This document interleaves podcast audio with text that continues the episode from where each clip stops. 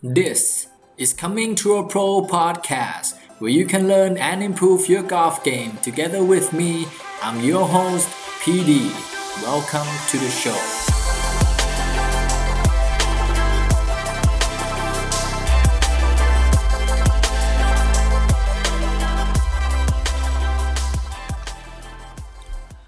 สวัสดีครับเพื่อนนักกอล์ฟ นี่คือ Coming to a Pro Podcast episode ที่ 141 นะครับ วันนี้นะครับก็เป็นช่วงวันอาทิตย์นะครับที่ 29 กันยายน 2021 นะครับ ก็เป็นช่วงสักประมาณ 2 ทุ่มนะครับ หลังจากทำธุระอะไรเสร็จเรียบร้อยแล้ว ก็เลยคิดว่า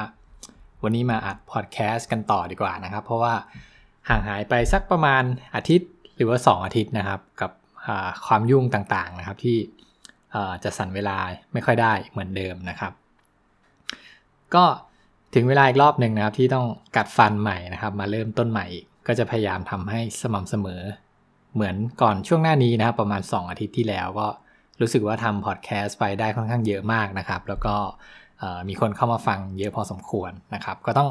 ขอบคุณเพื่อนๆนักกอล์ฟด้วยนะครับ ที่ยังติดตามกันอยู่นะครับ วันนี้เนี่ยก็เอาเรื่อง สบายๆนะครับมาคุยกัน ก็คงเป็น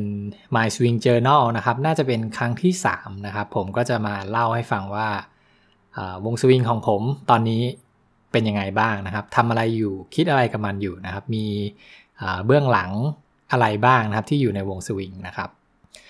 เหตุผลที่อยากจะทำ My Swing Journal นะครับ ก็ผมคิดว่าช่วงนี้เนี่ยควรเป็นช่องช่วงที่ตัวผมเองเนี่ยควรจะต้อง เลคคอร์ดนะครับเล่าเรื่องราวเก็บไว้นะครับ เพราะว่านานๆครั้งนะครับ เราจะมีวงสวิงที่ตัวเราเองเนี่ยพอใจนะครับแล้วก็รู้สึกดีกับมัน ผมคิดว่าความรู้สึกนี้เนี่ยใครที่สามารถหามันได้เนี่ยก็จะทำให้แบบตัวเองเนี่ยมีความสุขกับการเล่นกอล์ฟนะครับ แล้วผมก็เชื่ออย่างยิ่งมากๆเลยนะครับ นักกอล์ฟสมัครเล่นนะครับ ก็ทุกคนเนี่ยณตอนนี้ก็น่าจะยัง ตามหาวงสวิงที่ตัวเองอยากจะทำให้ได้นะครับ อยากจะหาวงสวิงที่เราชื่นชอบนะครับ ก็ผมเองก็เป็นหนึ่งในนั้นนะครับ แล้วก็อย่างที่บอกไปช่วงนี้รู้สึกดีกับวงสวิงตัวเองมากๆนะครับ ก็เลยคิดว่ามาเล่าให้ฟังดีกว่า My Swing Journal สองครั้งที่แล้วเนี่ยผมเล่าให้ฟังว่าผมเนี่ยสามารถทำการแชร์โลไม้ลงมาได้นะครับ หลังจากที่เคยพยายามทำมานานหลายปีแล้วก็ทำไม่ได้นะครับอยู่ดีๆก็ทำได้ขึ้นมาเอง ก็จะมีเรื่องราวของมันนะครับ ใครที่ อยากรู้ว่าทำไมอยู่ดีๆถึงทำได้เนี่ยลองย้อนกลับเข้าไปฟังได้นะครับจำไม่ได้ว่า EP ไหนแล้วนะครับ แต่เขียนว่าเป็นชื่อตอนว่าเป็น My Swing Journal นะครับทำไป 2 ตอน วันนี้เนี่ยจะมาเล่าต่อนะครับว่า เอาจริง ๆ แล้วนะครับใน 2 ครั้งนั้นที่ทำ My Swing Journal ไปเนี่ย แล้วก็หลังจากนั้นถัดมาเนี่ยผมก็พยายามซ้อมกอล์ฟทุกวันนะครับ แล้วก็จะเช็ควิดีโอดูตลอด มันก็จะมีช่วงที่วงสวิงเนี่ย อยู่ดีไม้มันก็ไม่แชโลนะครับ มันก็จะมีอาการแบบชันๆนิดนึงนะครับ ซึ่งซึ่งตัวผมเองเนี่ยไม่ค่อยชอบนะครับ อยากจะทำให้มันเป็นแชโลให้ได้ ก็หลังจากที่เคยทำได้แล้วอยู่ดีไม่ได้นะครับ นี่ก็เป็นเรื่องเรื่องแปลกมากของวงสวิง ผมก็ออฟเซตกับมันนะครับ พยายามคิดซ้อมแล้วก็ถ่ายวิดีโอดูไปเรื่อยๆนะครับทำมาแบบน่าจะประมาณอาทิตย์หนึ่งนะครับ พยายามปรับแต่งไปเรื่อยๆ มันก็ไม่แชโล ไปเทียบดูวงสวิงที่เราเคยทำได้ อันนี้มันทำได้แต่อันนี้มันทำไม่ได้อะไรเงี้ย ก็คิดไปเรื่อยเปื่อยนะครับ พยายามทดลองนั่นทดลองนี่ ก็ในที่สุดนะครับ ก็กลับมาแชร์โลได้เหมือนเดิมแล้วนะครับ ก็เริ่มเก็บข้อมูลได้มากขึ้นนะครับ ว่ามีอะไรบ้างนะครับ ครั้งที่แล้วเนี่ยผมเล่าให้ฟังว่าเหตุผลที่ทำให้แชร์โลได้ในหนึ่งเกิดมาจากการที่พลังในการพุชนะครับร่างกายของผมเนี่ยการออกแบบเอ้ยไม่ใช่การออกแบบ การพุชของร่างกายเราเนี่ยในช่วงที่เป็น follow t o เนี่ยทำได้ดีมากขึ้น เพราะว่าร่างกายแข็งแรงขึ้นนะครับ ในช่วงก็คือมีช่วงที่วิดพื้นวันละ 80 ทีเนี่ยประมาณน่าจะเกือบปีนะครับ น่าจะเป็นหลักหมื่นครั้งถ้านับเป็นแบบรวมกันนะครับ วันละ 80 ทีเป็นขั้นต่ำอันนั้นก็ทำให้แบบร่างกายเราแบบสเต็ปอัพขึ้นมานิดหนึ่งตรงเนี้ยผมคิดว่าเป็นส่วนสำคัญมากๆเลยที่ทำให้วงเนี่ยดีขึ้น แล้วก็จะมีหลังจาก หยุดวิดพื้นไปก็จะมีออกกำลังกายในส่วนที่เป็นเขาเรียกว่าเป็น strength นะครับ ความแข็งแรง แล้วก็มีเรื่องของ balance นะครับ แล้วก็มีเรื่องของ flexibility นะครับ ที่ทำอย่างต่อเนื่องน่าจะสักประมาณ 2 เดือนนะครับ ช่วงนี้เนี่ยหยุดไปเพราะว่าเพิ่งไปฉีดวัคซีนเข็มที่ 2 มานะครับก็เดี๋ยวเดี๋ยวหมดจากนี้ก็จะกลับเข้ามาออกกำลังกายต่อนะครับ อันนี้ก็เป็นส่วนสำคัญที่ช่วยให้ shallow วงสวิงได้นะครับ ส่วนที่2นะครับถ้าจำไม่ผิดก็จะเป็นเรื่องของการเคลื่อนไหวของสะโพกนะครับ เป็นเขาเรียกว่าเป็นการ change of direction นะครับ ตัวนี้ก็ ก็เป็นเรื่องของการเปลี่ยนทิศทางนั่นเองจากช่วงที่เป็น back swing ขึ้นไปนะครับ แล้วก็เป็นช่วง down swing คีย์ก็คืออยู่ที่ว่ามันเป็นแค่เรื่องการเปลี่ยนทิศทางเท่านั้นเอง เราไม่จำเป็นต้องไปเร่งสปีดของตัวฮิปนะครับ ตัวนี้ก็จะทำให้มันช่วยให้วงสวิงผมเนี่ยแชโลได้นะครับ ถ้าจะไม่ผิดก็มีประมาณนี้นะครับ แล้วก็พอตอนพออยู่ดีๆเนี่ยอย่างที่บอกไปนะครับ พอทำได้แล้วอยู่ดีๆทำไม่ได้เนี่ยผมก็พยายามคิดค้น ไม่ใช่คิดค้นหรอกพยายามค้นหาว่ามันมันขาดหายอะไรไปนะครับ ก็พอทำได้อีกรอบหนึ่งเนี่ยก็มาระลึกได้ว่าอ๋อมันมีอยู่สิ่งหนึ่งนะครับที่ที่ตัวผมเองเนี่ย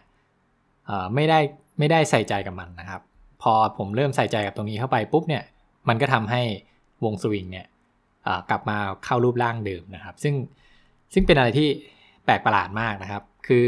รายละเอียดที่แตกต่างในร่างกายของเราเพียงแค่นิดเดียวเนี่ยเพียงแค่อะไรสักอย่างหนึ่งเนี่ยก็ทำให้วงสวิงเนี่ยเปลี่ยนไปแล้วนะครับ สิ่งสิ่งนั้นเนี่ยเป็นเรื่องที่เรียกได้ว่า basic มากๆนะครับ แต่ว่า basic นี่แหละโคตรสำคัญเลยนะครับ ตรงนั้นก็คือเรื่องของการ setup นั่นเองนะครับ สิ่งที่ผมพยายามเขาเรียกว่าอะไร เตือนตัวเองนะครับ ก่อนที่จะสวิงตอนในช่วง setup เนี่ยก็เป็นเรื่องของตัว spine ของร่างกายของเรานี่นะครับว่าในช่วง setup เนี่ยตัว spine ของเราเนี่ยมันจะต้องมีการทิวนะครับ มันจะต้องมีการแบบคล้ายๆ side bend นิดหนึ่งนะครับ ถ้าจะเอาให้แบบ accurate เลยเนี่ยการ side bend ของตัว spine ของผมเนี่ยที่ผมใช้หลักการนี้มาตลอดนะครับ ก็องศาเนี่ยจะอยู่ที่ 100 องศานะครับ เส้น 100 องศาเนี่ยเป็นเส้นที่เรียกได้ว่าเป็นแกนสำคัญเลยนะครับ เป็นสำหรับตัวผมเองเนี่ยผมเรียกว่ามันเป็นสุดยอดของ basic ที่ไม่ควรไม่ควรพลาดเลยนะครับหลักการหลักการ spine 100 องศาเนี่ยก็ได้มาจากโค้ชที่ชื่อว่าปีเตอร์ทอมสันนะครับ ผมเองเคยเรียนกับเขาเรียนออนไลน์เขาช่วงหนึ่งนะครับ ก็เป็นหลักการที่เอามาใช้อยู่ตลอดเวลา อธิบายให้ฟังเพิ่มเติมนิดหนึ่งนะครับ ว่าไอ้ spine ที่มัน tilt ไป 100 องศาเนี่ยเป็นยังไงนะครับ เพื่อนๆลองจินตนาการนะครับว่า ตอนสมมุติว่าเรา set up ไม้กอล์ฟลงไปนะครับ ตัวกระดูกสันหลังของเราเนี่ย ถ้าเราแบบยืนให้มันตั้งฉากกับพื้นโลกเนี่ย เราวัดเส้นกระดูกสันหลังของเราเนี่ย แล้วก็วัดเทียบกับพื้นโลก มันก็จะตั้งตรงอยู่ที่ 90 องศาถูกไหมครับ ก็เป็นการตั้งฉาก แต่หลักการที่ผมใช้เนี่ยในช่วงการเซตอัพ ไม่ว่าการจะตีเหล็กตีอะไรก็แล้วแต่นะครับ ตัวสปายเนี่ย มันจะต้องทิวเป็นมุมที่ 100 องศานะครับ นั่นหมายความว่ามีการเคลื่อนกระดูกสันหลังเนี่ยสปายนะครับ ให้มันถอยห่างออกมาจากเป้าหมายนะครับ ประมาณ 10 องศานะครับ10 องศานี้เกิดขึ้นได้ยังไงนะครับ มันเกิดขึ้นจาก relationship ของตัวไหล่กับมือขวาของเรานี่เองนะครับ จะสังเกตได้ว่าคนที่ตีกอล์ฟทางขวาเนี่ย การจับ กริปนะครับ มือขวาจะอยู่ต่ำกว่ามือซ้ายถูกไหมครับ ลองจินตนาการตามนะมือขวาจะอยู่ต่ำกว่ามือซ้ายนะครับ ในจังหวะที่เราเอามือขวาเนี่ยก้มจับกิฟลงไปนะครับ ตรงนั้นแหละ มันเป็นช่วงที่ทำให้กระดูกสันหลังของเราเนี่ย มันมีการทิวนะครับ มันมีการแบบคล้ายๆ แบบเขาเรียกว่าน่าจะ side bend นะครับ side bend ทางขวา มีการ side bend มานิดนึงตามกับมือขวาที่จับ grip ลงไปอยู่ด้านล่างนะครับ ตรงนี้แหละ การทิ้วจังหวะตรงนี้ครับ มันจะทำให้องศาจากกระดูกสันหลังเราตอนที่เรายืนตรงๆเนี่ยจาก 90 องศาเนี่ยมันจะเพิ่มมาเป็นเป็นเป็นเพิ่มอีก 10 องศานะครับ ค่าเฉลี่ย ก็จะเป็น 100 องศานะครับ ถ้าเราวาดรูปแล้วขีดเส้นกระดูกสันหลังของเรานะครับ ในในมุมที่เป็นเฟสออนเนี่ยมุมที่ถ่ายด้านหน้าเนี่ยถ้าเราวัดองศาออกมาเนี่ยลองไปสังเกตดูนะครับว่านักกอล์ฟมือดีหลาย ๆ คนเนี่ยองศาจะอยู่ที่ 100 องศานะครับ ก็จะมีตรงนี้แหละที่ผมที่ผมใช้นะครับ คือในช่วงที่แบบช่วงที่แบบยังทำแชร์โลไม่ได้เนี่ย ผมก็ลืมใส่ใจกับตรงนี้ไปนะว่าเราไม่ได้ทิวตรงเนี้ยพอพอมันไม่ได้ทิวแล้วเนี่ยมันก็เหมือนทำให้มันเหมือนทำให้แบบช่วงบนเราทำงานแบบเร็วมากขึ้นนะครับ มันไม่ได้แบบเหมือนให้ให้ตัวตัวเราเองเนี่ยรักษาอยู่แบบอยู่ด้านหลังลูกตลอดตอนช่วง Impact นะครับ อันนี้เป็นเป็นความรู้สึกของตัวผมเองนะครับ ที่ จะอธิบายให้ฟังว่าไอ้ตัว setup เนี่ยมันช่วยให้ shallow ไม้ได้ยังไงนะครับ ก็นี่ก็คือเอเรื่องของ spine นะครับที่การการ setup ที่ 100 องศาที่ผมพูดคืออะไรนะครับ ซึ่งตรงนี้แหละแค่จุดจุดนี้นะครับพอผมปรับตรงนี้มาปุ๊บแล้วทุกอย่างใช้ feeling เหมือนเดิมเนี่ยตรงนี้ทำให้อยู่ดีๆ เนี่ยไม้ก็กลับมา shallow ได้เหมือนเดิมนะครับ เหตุผลก็คือพอผมมีการเอียงตัวนะครับทำหนึ่งร้อยองศาเข้าไปแล้วเนี่ย ผมก็จะรู้สึกว่า ตอนช่วงดาวสวิงลงมาเนี่ย ช่วงบนเราเนี่ยยังไม่ตัวเรานะครับ ยังไม่จำเป็นต้องไปหมุนเร็วมาก เราพยายามรักษาไอ้ตัว 100 องศาเนี่ยให้คงที่ไว้ตลอดนะครับ พอรักษาพอพยายามรู้สึกว่าเรารักษา 100 องศานี้ได้นะครับ ในตัว spy angle เนี่ย มันก็จะทำให้ความรู้สึกคือเหมือนตัวเราเนี่ยอยู่หลังลูกอยู่ตลอดนะครับพอตัวเราอยู่หลังลูกตลอดพอไม้ค่อยๆ ลงมาแล้วนะครับ แขนขวาเริ่มติดกับลำตัวแล้วเนี่ย พอก้าวคักไอ ใกล้จะถึงช่วง Impact แล้วเนี่ย ผมก็จะใช้การ push นะครับ การแบบ push ลำตัวทางด้านทางด้านขวาเนี่ย เป็นการ rotate ไปนะครับ ก็จะเป็นการส่งไม้ออกไปที่แบบมีพลังมากขึ้นนะครับ ก็มันก็เลยทำให้แบบไม้เนี่ย มันไม่แบบ over the top นะครับ หรือว่าแบบชันจนเกินไป ตรงนี้นี่เองนะครับก็ทำให้แบบวงสวิงของตัวผมเองเนี่ย มัน shallow ได้ดีมากขึ้นนะครับ อันนี้ก็เป็น trick ที่อยากจะ เล่าให้เพื่อนๆฟังนะครับ ก็เพื่อนๆไม่จำเป็นต้องไปทำ shallow อะไรเหมือนผมก็ได้ แต่สิ่งที่ผมอยากจะสื่อวันนี้เนี่ยคือเรื่องของ setup นะครับมีความสำคัญมากๆเลยนะครับถ้าเรา set up ได้ถูกต้องแล้วเนี่ยความสม่ำเสมอในวงสวิงมันก็จะตามขึ้นมานะครับซึ่งซึ่งเป็นสิ่งที่นักกอล์ฟมือใหม่หลายๆ คนเนี่ยอาจจะไม่ได้ให้ความสำคัญนะครับเซตอัพเนี่ยสำคัญมากๆนะครับย้ำอีกรอบหนึ่งเพิ่มเติมอีกหนึ่งทิปแล้วกันนะครับทิปนี้ก็เป็นทิปที่ได้มาโดยไม่รู้ตัวนะครับ ก็ เนื่องจากตัวผมเองเนี่ยมีห้องมีห้องซ้อมกอล์ฟนะครับที่ห้องนะครับก็จะเวลาเดินเข้ามาที่ห้องเนี่ยก็จะไม่ได้ใส่รองเท้ากอล์ฟใส่อะไรนะครับ ก็จะเป็นเท้าเปล่านี่แหละจับไม้กอล์ฟแล้วก็ซ้อมไปเรื่อยๆซ้อมไปเรื่อยๆนะครับ แต่เพื่อนๆรู้ไหมครับว่าเคล็ดลับของวงสวิงที่ดีเนี่ยมันเกิดมาจากการที่ไม่ใส่รองเท้ากอล์ฟนะครับอ่าตอนนี้คนที่ฟังอยู่จะงงนะครับว่าเฮ้ยเท้าเปล่าเนี่ยมันช่วยให้วงสวิงเราดีขึ้นได้ยังไงนะครับ ผมขออธิบายแบบ nerd nerd แบบ geek geek วิทยาศาสตร์นิดหนึ่งนะครับ มันมีศัพท์คำหนึ่งนะครับที่ชื่อว่าถ้าผมออกออกเสียงไม่ผิดนะเอ่อเอ่อมันออกเสียงว่า p i p i o c e p t o r นะครับ ถ้าจำไม่ผิดนะครับ ถ้าพูดผิดขออภัยด้วยไอตัว p i p i o c e p t o r เนี่ยมันเป็นเหมือน GPS นะครับในร่างกายเราที่มันจะอยู่ตามแบบตามฝ่าเท้าของเราตามพื้นผิวสัมผัสอะไรของเราเนี่ย เวลาที่เราใช้เท้าเปล่านะครับ เหยียบบนพื้นนะครับ มันจะทำให้ตัว propriocept จำชื่อไม่ได้นะครับมันเรียกว่าอะไรวะ proprioceptor นะครับ ประมาณนี้แล้วกันนะครับ ขออภัยด้วย เป็นชื่อวิทยาศาสตร์นิดหนึ่ง แต่เอาง่ายๆว่ามันคือเซนเซอร์นี่เอง ตัวนี้มันเป็นเหมือน GPS นะครับว่า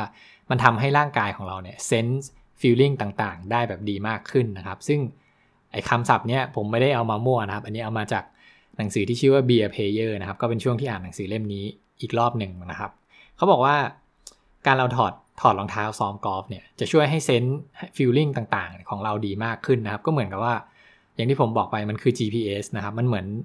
พอเรารู้สึกกับพื้นนะครับ มันจะทำให้ฟีลลิ่งต่างๆ ในกล้ามเนื้อของเราเนี่ยมันทำงานแล้วมันเหมือนจะ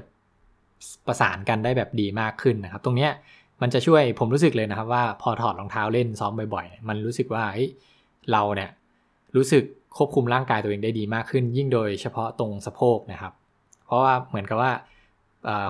ความรู้สึกจากเท้าเนี่ยจากพื้นเนี่ยที่มาผ่านผ่านเท้าเปล่าเนี่ยมันช่วยให้เราแบบเหมือนคอนโทรลสะโพกได้ดีขึ้นนนี้คือความรู้สึกผมเองจริงนะครับ ก็พยายาม connecting the dot นะครับเฮ้ยมันช่วยมันช่วยได้ดีจริง ๆ แล้วก็ในหนังสือ Be a Player เนี่ยก็เขียนไว้ด้วยนะครับว่า มีนักกอล์ฟหลายคนนะครับที่ในช่วงกำลังฝึกดีลอะไรต่างๆเนี่ย โค้ชหลาย ๆ คนก็จะให้ถอดรองเท้านะครับ เพื่อที่ต้องการให้เซนส์ตรงนี้แหละ แล้วก็หลาย ๆ คนเลยนะครับที่พอถอดรองเท้าซ้อมกอล์ฟแล้วเนี่ยจะสามารถฟีลลิ่งหรือว่าเซนส์การเคลื่อนไหวต่าง ๆ ของร่างกายเราเนี่ยได้ดีขึ้น แล้วก็ตีไกลขึ้นได้ด้วยนะครับ อันนี้เป็นเป็น reference จากหนังสือเรื่อง Be a Player เลยนะครับ ก็เป็นทิปทิปหนึ่งนะครับที่คิดว่าช่วยให้วงสวิงช่วงนี้ผมดีขึ้นนะครับ ก็เกิดมาจากความบังเอิญนั่นเองนะครับ แต่ก็ พยายาม connecting the dot นะครับ จากการกันหนังสือนะครับ จากการที่แบบไปเจอมาก็พยายามแบบ connecting ไปเรื่อยๆนะครับ ก็ประมาณนี้ก่อนแล้วกันนะครับโอ้วันนี้ EP นี้ค่อนข้างนานนะประมาณ 15 นาที ก็เป็นการเล่าเรื่องวงสวิงของตัวเองนะครับ ก็หวังว่าตอนนี้นะครับจะทำให้เพื่อนๆเนี่ยได้ความรู้นะครับได้ได้เซนส์ถึงความบ้ากอล์ฟนะครับของตัวผมเองนะครับว่าขนาดไหนนะครับ ก็ หวังว่าเพื่อนๆนะครับ จะค้นหาวงสวิงแล้วก็มีความสุขกับวงสวิงของตัวเองเหมือนผมณตอนนี้นะครับ ขอบคุณเพื่อนๆนะครับที่เข้ามาฟัง Coming to a Pro Podcast อย่าลืมนะครับติดตาม Coming to a Pro Podcast ผ่านทาง Apple Podcast Podbean แล้วก็ Spotify นะครับสำหรับใครที่อยากจะเข้ามาพูดคุยกันนะครับ อยากจะเข้ามาติดตาม เรื่องราวเกี่ยวกับกอล์ฟนะครับก็สามารถเข้าไปได้ที่ Facebook นะครับที่ชื่อว่า C2P underscore golf นะครับตัว C นะครับเลข 2 ตัว P underscore ขีดล่างนะครับ แล้วก็คำว่า golf G O F นะครับฝากกดไลค์กด follow กันด้วยนะครับ ขอบคุณอีกครั้งนะครับสำหรับการเข้ามาฟัง แล้วเราพบกันใหม่ใน episode หน้า สวัสดีครับ